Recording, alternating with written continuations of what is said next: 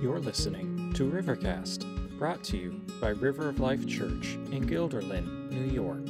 Now, here's Pastor Sean.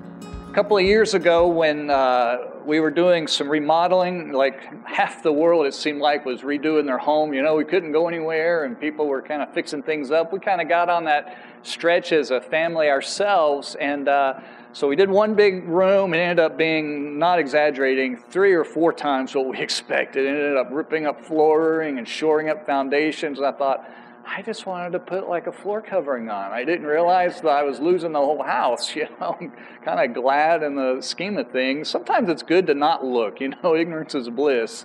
But uh, anyway, and then we kind of moved into a little den area that the carpet had been there, I think, since like maybe the 80s. It not exaggerating. It just really needed to go away. And and uh, and I was told by the previous owner. We've lived there now almost 20 years. But I was told by the previous owner that there's a, a well underneath that floor. It's a den area. And if you know anything about wells, they should not be under your house. They should be somewhere else. You know, the pump should be in your house. If you if you've always had municipal water in your house, you never even thought to this. You just turn the faucet, it's on and off. You know, and if you own a well and you live in the country, you kind of your own you're your own wastewater and water management person. So anyway, so we we we found the well. We took the floor covering off and we kind of poked around and we found it and, uh, and it's kind of a hole in our, our den so it's just it's so crazy there's this crawl space, and if you pull it up, there's just a hole. I think if there's a nuclear fallout or if terrorists ever attack, I can cram all my, you know, we can just go right down in that concrete, and that's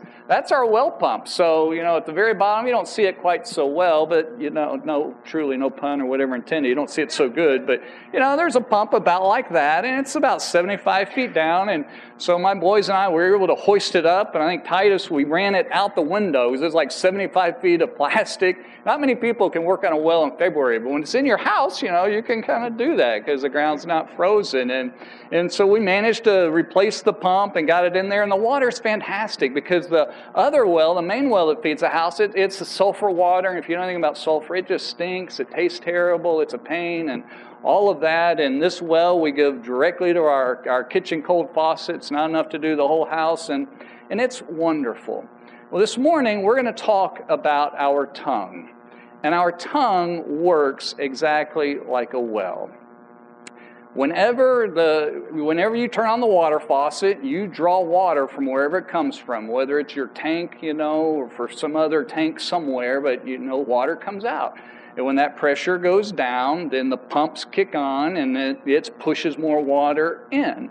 And the pump just naturally pushes whatever happens to be down in the well. If it's good water, great. If it's bad water, bad for you. If it's not so good, well, what's in the well is what comes out.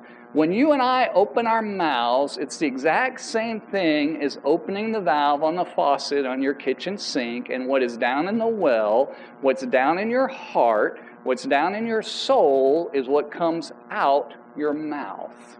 It's a very simple process, but it is one difficult to get our handle on. Jesus said, out of the abundance of our heart, our mouth speaks. That's what we say. Our mouths are a picture of what's down inside the well. James tells us that the tongue is a powerful thing. Just like a small little rudder on a ship can steer a ship where it goes, the tongue is a powerful thing. In fact, it's uncontrollable. It just kind of runs and it kind of goes. And in fact, he also said it's like if anyone can't really control their tongue, their religion is worthless. You know, religion or your faith, if it's just a ritual that you do and it doesn't change your life, something is wrong somewhere. Because Jesus, when He saves us, He changes us up from the inside. So we're going to talk this morning about wise words that please God. But I kind of like when you get on the ride, you know, please buckle your seatbelts, keep all hands inside, you know, at the same time, because we wrestle with our mouth, right? We say stuff that we regret and we don't, where did that come from? And that stuff comes out because we're going to take a ride down into what's inside our soul, and it's not a pretty fun ride. So read with me, if you would, in, in Proverbs. I want you to notice six things about the tongue. We're going to, in fact, six kind of tongues, five Five are good. Well, they're all kind of, there's a good and a bad to them all. But one of them I'm going to share with you is, is clearly one that we should not do. But the Proverbs have so many, so many sayings about our mouth. And our mouth is the powerfully used for good and powerfully used for evil. And the first tongue that we should talk about is the wise tongue, the speaking words of wisdom. Look what Proverbs 25, verse 11 says. It says this A word fitly spoken is like apples of gold in a setting of silver. I love that, that proverb. Have you been, you know, ever been struggling with what to do or trying to understand a situation or what's going on, and somebody can say something and it's just like, wow, that is just so insightful, so helpful, so thoughtful, kind of cuts through the fog, and that's exactly what we need to do. That's what this is talking about that a wise tongue, a wise word that is spoken that's, that fits the situation is like an apple or apples of gold framed by silver. It's valuable, it's beautiful, it's just what we need. That's the kind of language, that's the kind of things that should come out of our mouth is words of wisdom, a wise tongue. 15:2 says, "The tongue of the wise commends knowledge, but the mouths of fools pour out folly." It just keeps coming out. Wisdom, wisdom comes out of our soul, and it, it gives knowledge to people. It gives knowledge, it helps us, it helps our hearers. We want to be, have words of wisdom. There is one whose rash words are like sword thrust, but the tongue of the wise brings healing. You see, words of wisdom are words that don't swing a sword around, not just, you know, where you're kind of ducking in somebody. Have you ever had a conversation with people and it's just like they're slashing, you know, and and even sometimes they can, they're just, they're irritated in their soul and they can complain about this. And next thing you know, they jump to this one and they jump to that thing. And it's like, you just, you are that rash person in this moment. And we all have been there and done it ourselves. And there's not wisdom. Now, what the Bible says, if you look at this closely, it's very consistent. And you can, the Word of God is from God, so there's no error, there is no flaw in it whatsoever, there is no weakness in it, and you can examine it and bank on it for your life. And the Bible speaks this very clearly because the, notice that the Bible says is that the tongue of the wise, it's not just that people speak words of wisdom, it's that people are wise already, and then they're wise, they speak wisdom. You see, what's in the well is what comes out when you open the faucet. If you are a wise person, then wisdom comes out. If you are a foolish person, then foolishness comes out. Look what Proverbs 18 says. A fool takes pleasure in under, a fool takes no pleasure in understanding, but only in expressing his opinion. A fool's lips walk into a fight. I love this. And his mouth invites a beating. you are asking for a beating, my friend. A fool's mouth is his ruin, and his lips are snare to his soul. Notice carefully, verse 2 that a fool takes no pleasure in understanding, but only expressing his opinion. Do we not live in a world where everybody likes to share their opinion? More than ever. And the Bible says somebody that only wants to share their opinion is a fool. Because at the end of the day, they just want to share what they think in their opinion, and they're really not interested in understanding and learning. That, by definition, my friend, is what a fool is. You know, a fool thinks they've got what they need and they don't need to hear or learn anything from anybody else. And that is foolish talk because none of us have it all figured out. So, if you are that person that tends to be very opinionated, be careful. You are walking into very foolish territory that by nature we should be, as words of wisdom, we should be trying to understand wisdom inside our soul. We should be getting wisdom into our well so that in time that we can speak words of wisdom we can understand. And you know how it is. You have a conversation there may be differences of opinion or disagreements or trying to figure things out. And we shouldn't be rash to be the one to throw everything on the table because some of that could be foolishness and we need to listen and we need to grow in understanding and grow in our learning mom and dad one of the most helpful things you can do with your children is learn to help them to learn to listen and look for wisdom because not everything they have to say is really wise. Now, I certainly, we don't need to be oppressive parents as parents, like you can't ever say anything and any of that, so you just keep, you're quiet. I mean, that's not cool either. But the Bible also says foolishness is bound up in the heart of every child. And we don't score points, mom and dad, by just letting our kids run off at the mouth and spout all that foolishness. They, along the way, need to learn that they need to be listening to some wisdom and that that is a life skill, if you will, that needs to be developed early on. So we all, we want to speak words of wisdom. We want to be helpful. We want to believe wisdom. We want to speak wisdom. But the Bible, right off the bat, tells us that, that, that uh, there's a huge difference in here.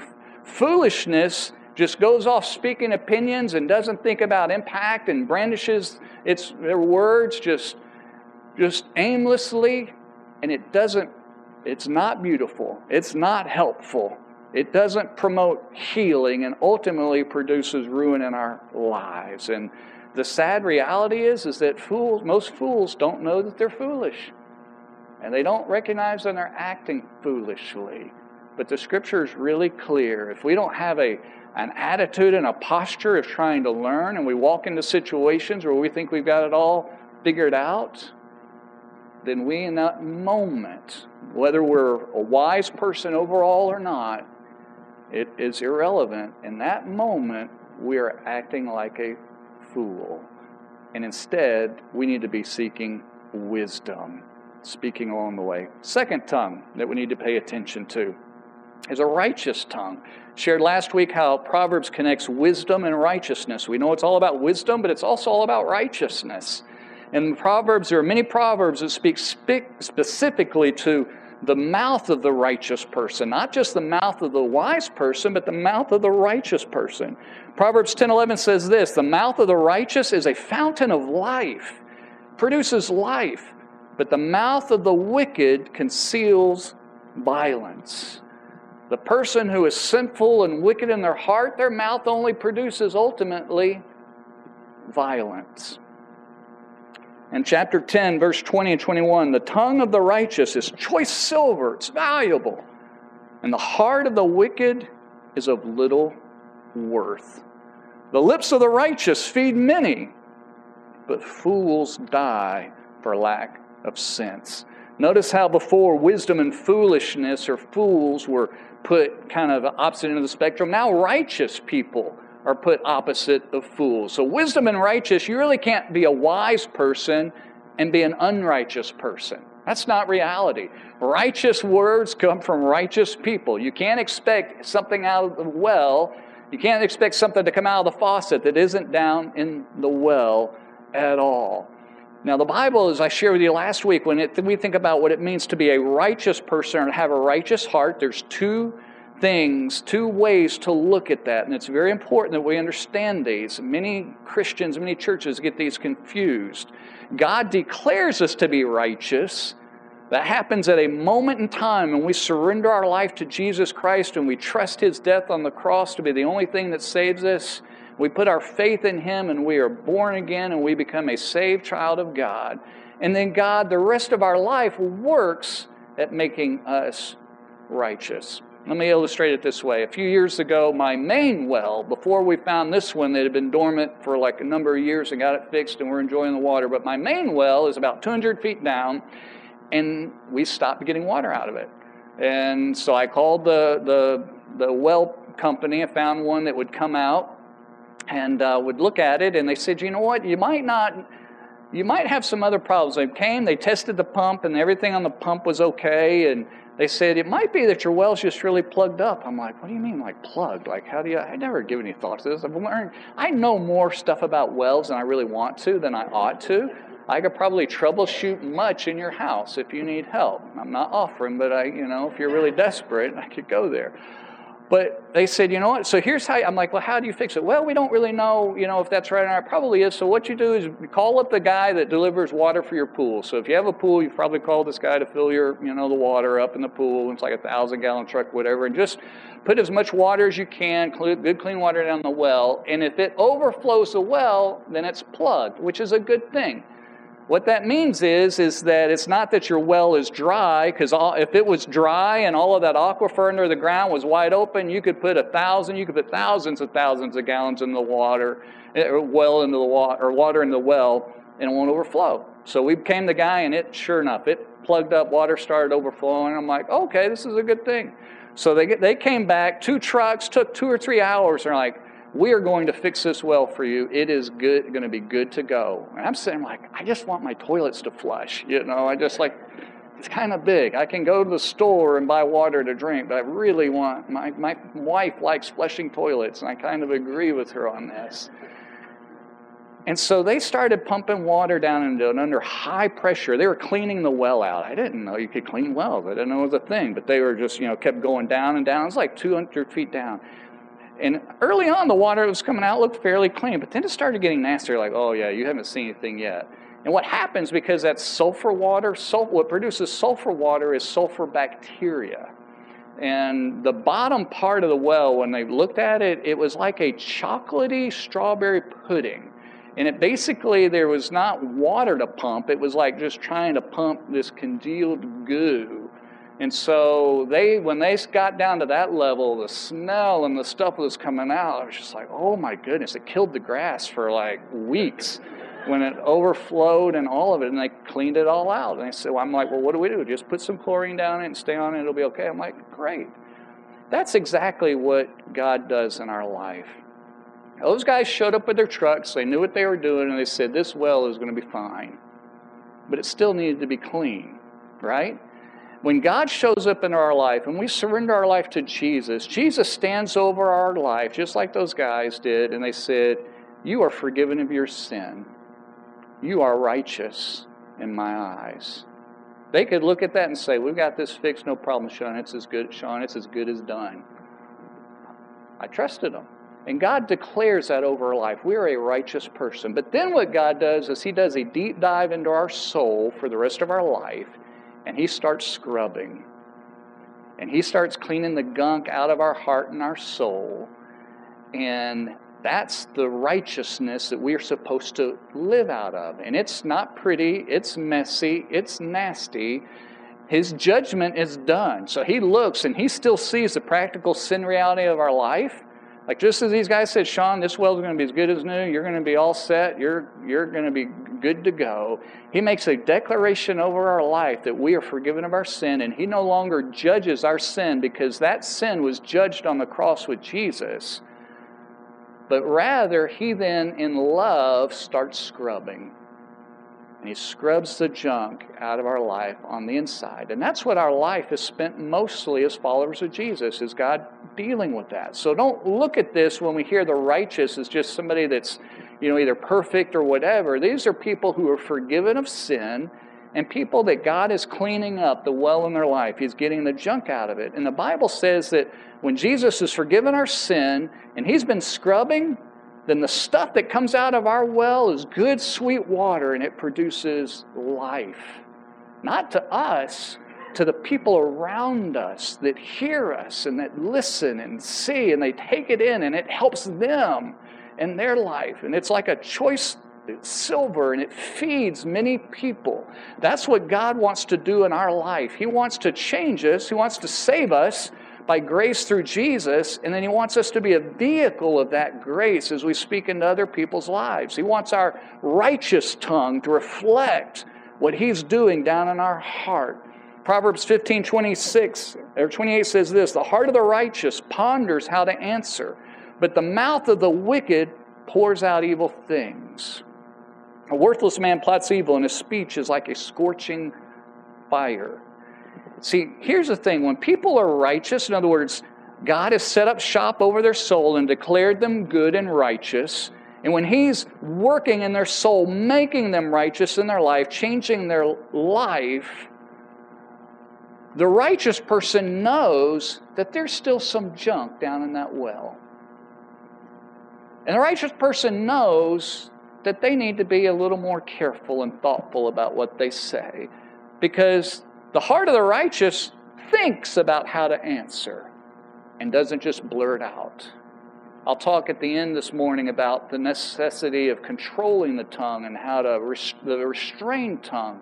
But the righteous person says, you know what? Jesus has saved me, and I am not what I used to be, and He's forgiven my sins, but oh, there's still some junk down in there. And I need to be careful. And maybe you've not been as careful lately as you need to be. The, what comes out of the well, what comes out of your mouth, is merely a reflection of what's down in the well. Third tongue that, that Proverbs tells us about that God wants us to be careful with is a truthful tongue. Proverbs 12 17 says, Whoever speaks the truth gives honest evidence, but a false witness utters deceit. Truthful lips endure forever but a lying tongue is but for a moment. Lying lips are an abomination to the Lord. He hates them. But those who act faithfully are his delight. You see, wise words are righteous words, righteous words are truthful words. Lies are significant. They're not little white lies. And the Bible tells us that all of those are together. And what God wants us is to live out a life and to speak a life that is righteousness and wise, that is truthful. And He hates unrighteousness, foolishness, and lies and untruthfulness. That He wants that wisdom to come from us. Now, the thing about, about this is that truth lasts forever. Interrogators know that, you know, if you don't have someone, witnesses at the scene that can be an outside witness and objective to tell you what happened, you can interview a person. And you can ask them the same question in different ways and later on. And when somebody's changing their story, there's a lie in the middle of that. Truth is truth is truth is truth. It does not change. And it is always reliable. And God wants our words to be truth, to be careful in our words. And we, we lie in multiple ways. There's three, and I've got to kind of move on quickly on these, but notice that the, the first one is, is that we lie when our actions don't match our words. That's what Proverbs 20, 12 22 is saying. Lips are an abomination of the Lord, but those who act faithfully are his delight. You see, our words should match our actions. We become liars when we say one thing, but we do something else, when we're not acting faithfully. There's a word for it. We call them hypocrites, hypocrisy. And God wants our actions to match what we're saying, matching reality, to not be a liar in our heart. Another way that we lie is we project ourselves to be something that we're not in reality. Look at Proverbs 26. Like the glaze covering an earthen vessel, their fervent lips with an evil heart. Whoever hates disguises himself with his lips and harbors deceit in his heart. When he speaks graciously, believe him not. Doesn't matter how well that person speaks, don't believe him, for there are seven abominations in his heart. Though his hatred be covered with deception, his wickedness will be exposed in the assembly. Here's what this is saying you take a, a, a, clay pottery. Some of you have, you know, pots and dishes at home that have been like fired pottery, and they need a glazing on it. They need a waterproofing to them, and it covers over that. Think like an M&M, you know, the candy coating on the outside and chocolate on the inside. What this is saying is that some people are good at lying. And they act, and they, they will say one thing. They will say pleasant words, graceful words, but in the heart, there's hatred and there's violence, and there's wrong, and there's deceit and deception, and they are good at what? Acting. I'm always amazed at how actors can cry on cue on the screen. I just, I don't, I can't do that. I can't make myself do that. I assume they must think of some painful moment or something. I don't know. Some people are really good at acting, but at heart, actors are lying. Like they're portraying something that's not them, right? And that's what this is. So we need to be careful that there are people in our lives who are good at acting, and we need to make sure that we are also not one of those. That we aren't trying to cover over glibly what's really inside. So often people are saying, "Well, I got to get my, I got to watch my tongue. I got to get under control and all of that." And we try to. One of the things people try to do is they try to coat it and sugarcoat it and hide it. Don't do that, because now you're not only speaking bad stuff, you're also a liar. Just if you want the well, if you want good water to come out of your mouth, you got to fix the well. It's got to get cleaned. And God, through the Lord Jesus, has to dig into our soul and start cleaning that up. A third way in which we lie, and this is the one tongue that I'm sharing that we need to avoid, the other ones we need to pay attention to, but is a gossiping tongue. Look what the Bible says in 1628 A dishonest man spreads, spreads strife, and a whisperer separates close friends. A whisperer, a gossip, creates strife and separates people because they interject words of innuendos and, and, and gossip and slander. And in the end, it causes strife and separates friends. In chapter 26, verse 20, for lack of wood, the fire goes out, and where there is no whisperer, quarreling ceases. Gossip always leads to argument. Gossip always leads to division and to slander. Show me a quarreling church, and I will show you a church with gossip in it all day long. As charcoal to hot embers and wood to fire, so is a quarrelsome man for kindling strife. The words of a whisperer are like delicious morsels. They're so tasty, little chocolate treats. They go down in the inner parts of the body and we take that inside of ourselves. One of the ways that tongues lie is when we spread, we spread scandal and slander and innuendos. We pass along and we're talking about other people. And along the way, the, even if what we share is true, even if in that moment what happens is, and the reason why gossip is so bad, is we're acting like that person's whole entire life is defined by that one thing. And very often, and you know how this works, we all played the little telephone game with his kids, right? You pass it, and 10 generations down, it's something totally different. You know, you start saying one thing, and it gets down, and it gets changed. It's impossible. Gossip will always change the realities and it always passes along lies, 100%. And so, you and I, when we are talking about other individuals, we need to be really, really careful.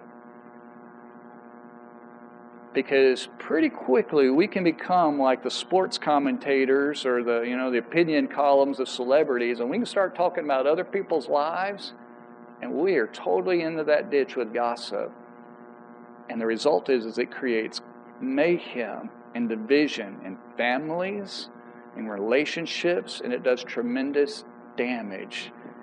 And it's a it, the Bible calls it a whisper because these are things that we don't want to say out loud. Because deep down we know we shouldn't be letting, we don't want other people to know we're talking about this stuff.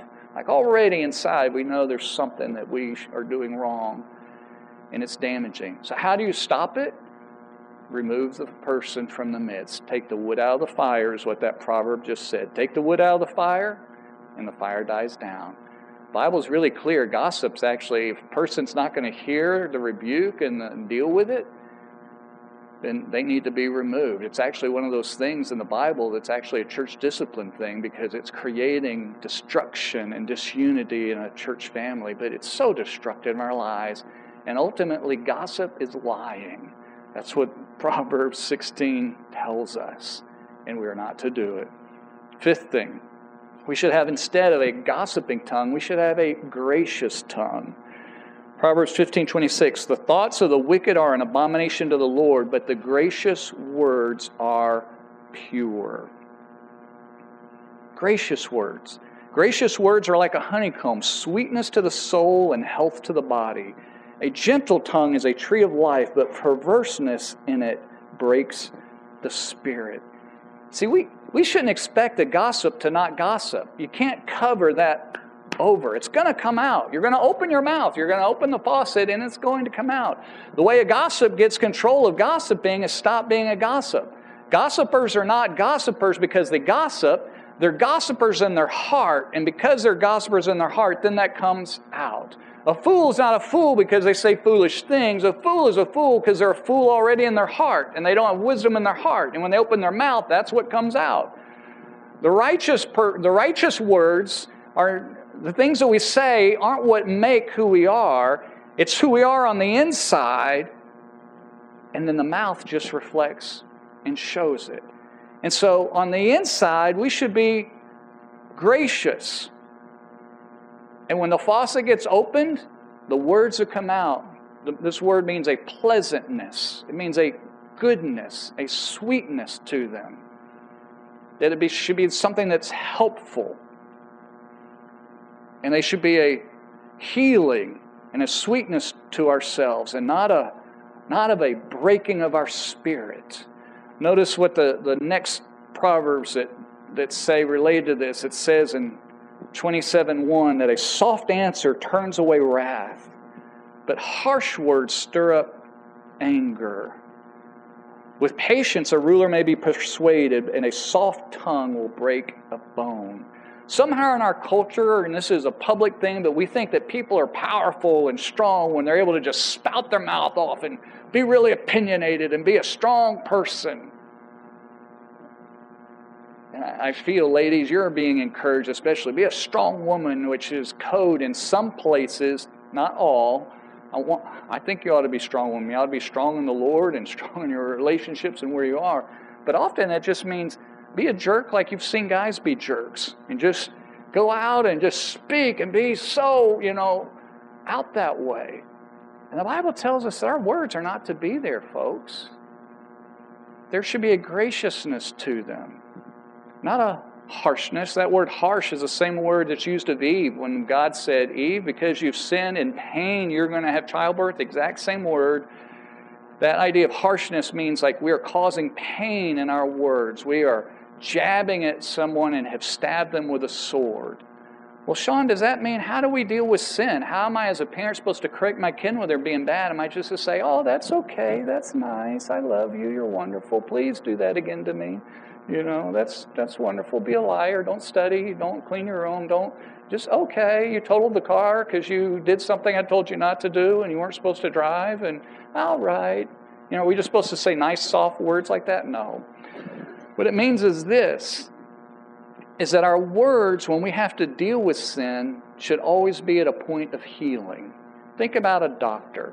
Doctors use really sharp things. Some doctors do. They're surgeons. They're really sharp scalpels, and they're fantastic to promote healing. And they deal with a problem. And sometimes that problem needs to be cut out and removed. And our words should at times be like a surgical scalpel, but should always be for the good of the other individual and not for the protection or the convenience of our own soul. You see, fools just babble off and spout and just for themselves, but instead, our words should be promoting healing. And if there's something that's wrong that we need to address, we don't attack and hack and slash, we surgically scalpel and we speak truth and to deal with that situation. And when there isn't correction needed, then our words are great, should be graciousness and a gentleness. And these are powerful. This is not weakness. That's what Proverbs 25, 15 says, is that a patient, with patience a ruler may be persuaded, and a soft tongue will break a bone. That doesn't mean that, oh, I'm going to break some bones. What it means is don't underestimate a gentle, gracious, soft word it has the ability to deflate anger. It has the ability to cut right to a person's soul, not to win the debate or the argument. You're hacking and slashing when you do that. This is not about you winning and you protecting yourself and you doing what's good for you. This is you speaking what's needful and helpful to the other person. And the right word has the ability, that word of wisdom and righteousness and truth, to wobble a person and to speak to them where they need to hear that. Those are the words that parents we need with our kids. Those are the words spouses that we need with each other. Not hacking and slashing and running at the mouth, but words of graciousness, recognizing that we're dealing with precious things. Are you careful of the way you treat eggs versus the way you pull out of the refrigerator a, I don't know, a cluster of broccoli or something, you know, or a can or whatever? You treat those two things very differently. And we should treat one another. We're not as fragile as we think. People are not as fragile as they think. But we should treat them, you know, with the graciousness and the helpfulness and the health that they deserve. And when we don't, the problem is always us. It's never them. That's what's down in the well. Last thing this is a restrained tongue. When words are many, transgression is not lacking. But whoever restrains his lips is prudent. Wow. That proverb simply says this if you've been talking a while, you need to stop and say, God, where am I sinning? Because if you've got a lot of words flying, there's sin in the middle of that somewhere. When people are talking a lot, there's junk down in that well and it's coming up. Wise people, righteous people know to turn the water on and turn it off. Turn it on and turn it off, and don't just let it fly and under pressure. That we do need to practice restraint in our speech. I get paid to talk for a living. That's my ministry. I, I get, I have a mouth, you know, and I'm supposed to use it. And it's hard to sometimes shut it up. It really is. My wife will, will even say at home, she's like, don't use your preacher voice. Like, you're loud, you know, everybody can hear you. We're right here. I'm like, okay, all right, I'll be more quiet, you know. For some of us, it's harder. The extroverts in the room, oh, it's hard to close your mouth and not to just talk and go. The introverts in the room are like, Amen, I love this point. This is the best sermon ever. You're going to be sharing it with your friends and your spouse. Fast forward to the last one. You can forget all the others. Just go to like, shut up, you know. But we really do need to restrain our tongue. And when there's a lot of talking going on, there's sin down in our heart that's coming out. And, and here, here's why. Look at verse chapter 17, verse 27, 28. Whoever restrains his words has knowledge. We have wisdom, we have knowledge. He who has a cool spirit is a man of understanding. That's, that's key. Even a fool, when he keeps silent, is considered wise. and when he closes his lips, he's deemed intelligent. You ever heard you know, back when I've heard it, not in a long time, but if you don't have anything good to say, don't say anything. What? At all. Boy, if our culture needs anything today, it is that. If you don't have anything good to say, just shut up. just be quiet already. If you're not genuinely helping somebody, be quiet. Even somebody who's foolish is seen as wise when they know to just shut the mouth and to be quiet. And the challenge is this this is the way well works. That when the pump pumps the water up out of the well, it goes into a tank. And, and there's a little pressure gauge on there that it's under the well, the pump creates pressure. And when there's enough water drawn out of the well, that pressure drops. And it calls for more water. And the greater the pressure, the faster that stuff flows, right? Just flows. When you and I are under pressure, when we are not cool of spirit, that's what this is talking about. In that moment, there's a pressure into our heart, and our heart gets squeezed, and it starts pumping out stuff even faster.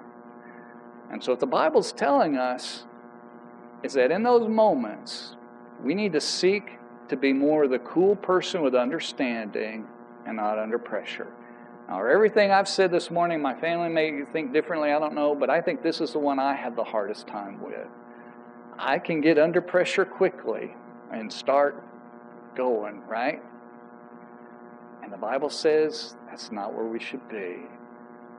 And that if we don't have a coolness in our heart and our soul, we probably need to shut that mouth off and come back and deal with it later and talk when it is cooler and we can be people of wisdom and understanding and speaking those things.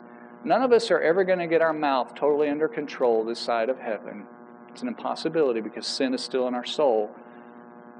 But it can get cleaner and cleaner and better and better along the way. And this one principle, if we will learn this and miss all the others, we'll go miles down the road to just simply restrain and shut the mouth and do it quicker. And especially when we feel that we're in the heat of the moment. Now, sometimes, sometimes in the heat of the moment, you don't have that luxury. Sometimes we do get angry about something that we ought to be angry over, and we need to address it. But even then, we need to be careful and to be very, very careful how we handle the tongue. So this morning, where are you wrestling? Where are you struggling? What's God been speaking to you? I know I've been speaking a good little bit on it, but where do you need to forgive in your heart and your soul?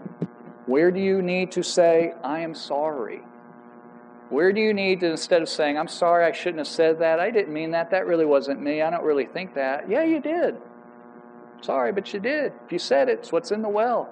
Own it. And where do you need to go back and say, you know what? That was really bad. Wow, I didn't realize that junk was in my well. Just like I was shocked watching all the junk that came out of my well. I'm like, oh my goodness, that's where I'm getting my water? We get shocked when it comes up. But take responsibility. Ask forgiveness of the person and go to God. God, I see some junk in my well. Would you clean it up? Our mouth is one of the best indicators of where our heart is. And what is your mouth telling you about you right now? If you need Jesus to forgive you of that sin, confess it to Him and ask Him to scrub it. And make yourself available to Him and seek counsel from friends or whoever, but deal with whatever those issues are, whether it's anger or jealousy or bitterness or greed or all of the junk that's in our soul that our mouth opens and allows that stuff out. Deal with it. And if God's spoken in the middle of this and you realize you've never really received Jesus, then you ought to do that today. Surrender your life to Him. Let Him declare you to be righteous. And then let Him start going to work to clean you up. But whatever that you feel like God is dealing with in your heart today, respond to Him. Pray with me, would you? Father, thank you for Jesus. Thank you for His forgiveness of sin. Thank you, Lord, that even though we all wrestle with, with our speech and our tongue, that you forgive us and you declare us to be righteous and you look at us that way. And Lord, you're so gracious in that. But Father, you care about us growing in righteousness and cleaning out our well. So, Lord, help us to be open and available and partners with you in that and not resisting that, not making excuses of that, but really accepting the realities in our heart, knowing that we have hope and forgiveness and a future in you. Lord, I pray for that for every individual this morning that needs to make some changes and to think through some things for their own life. Pray this in Jesus' name. Amen.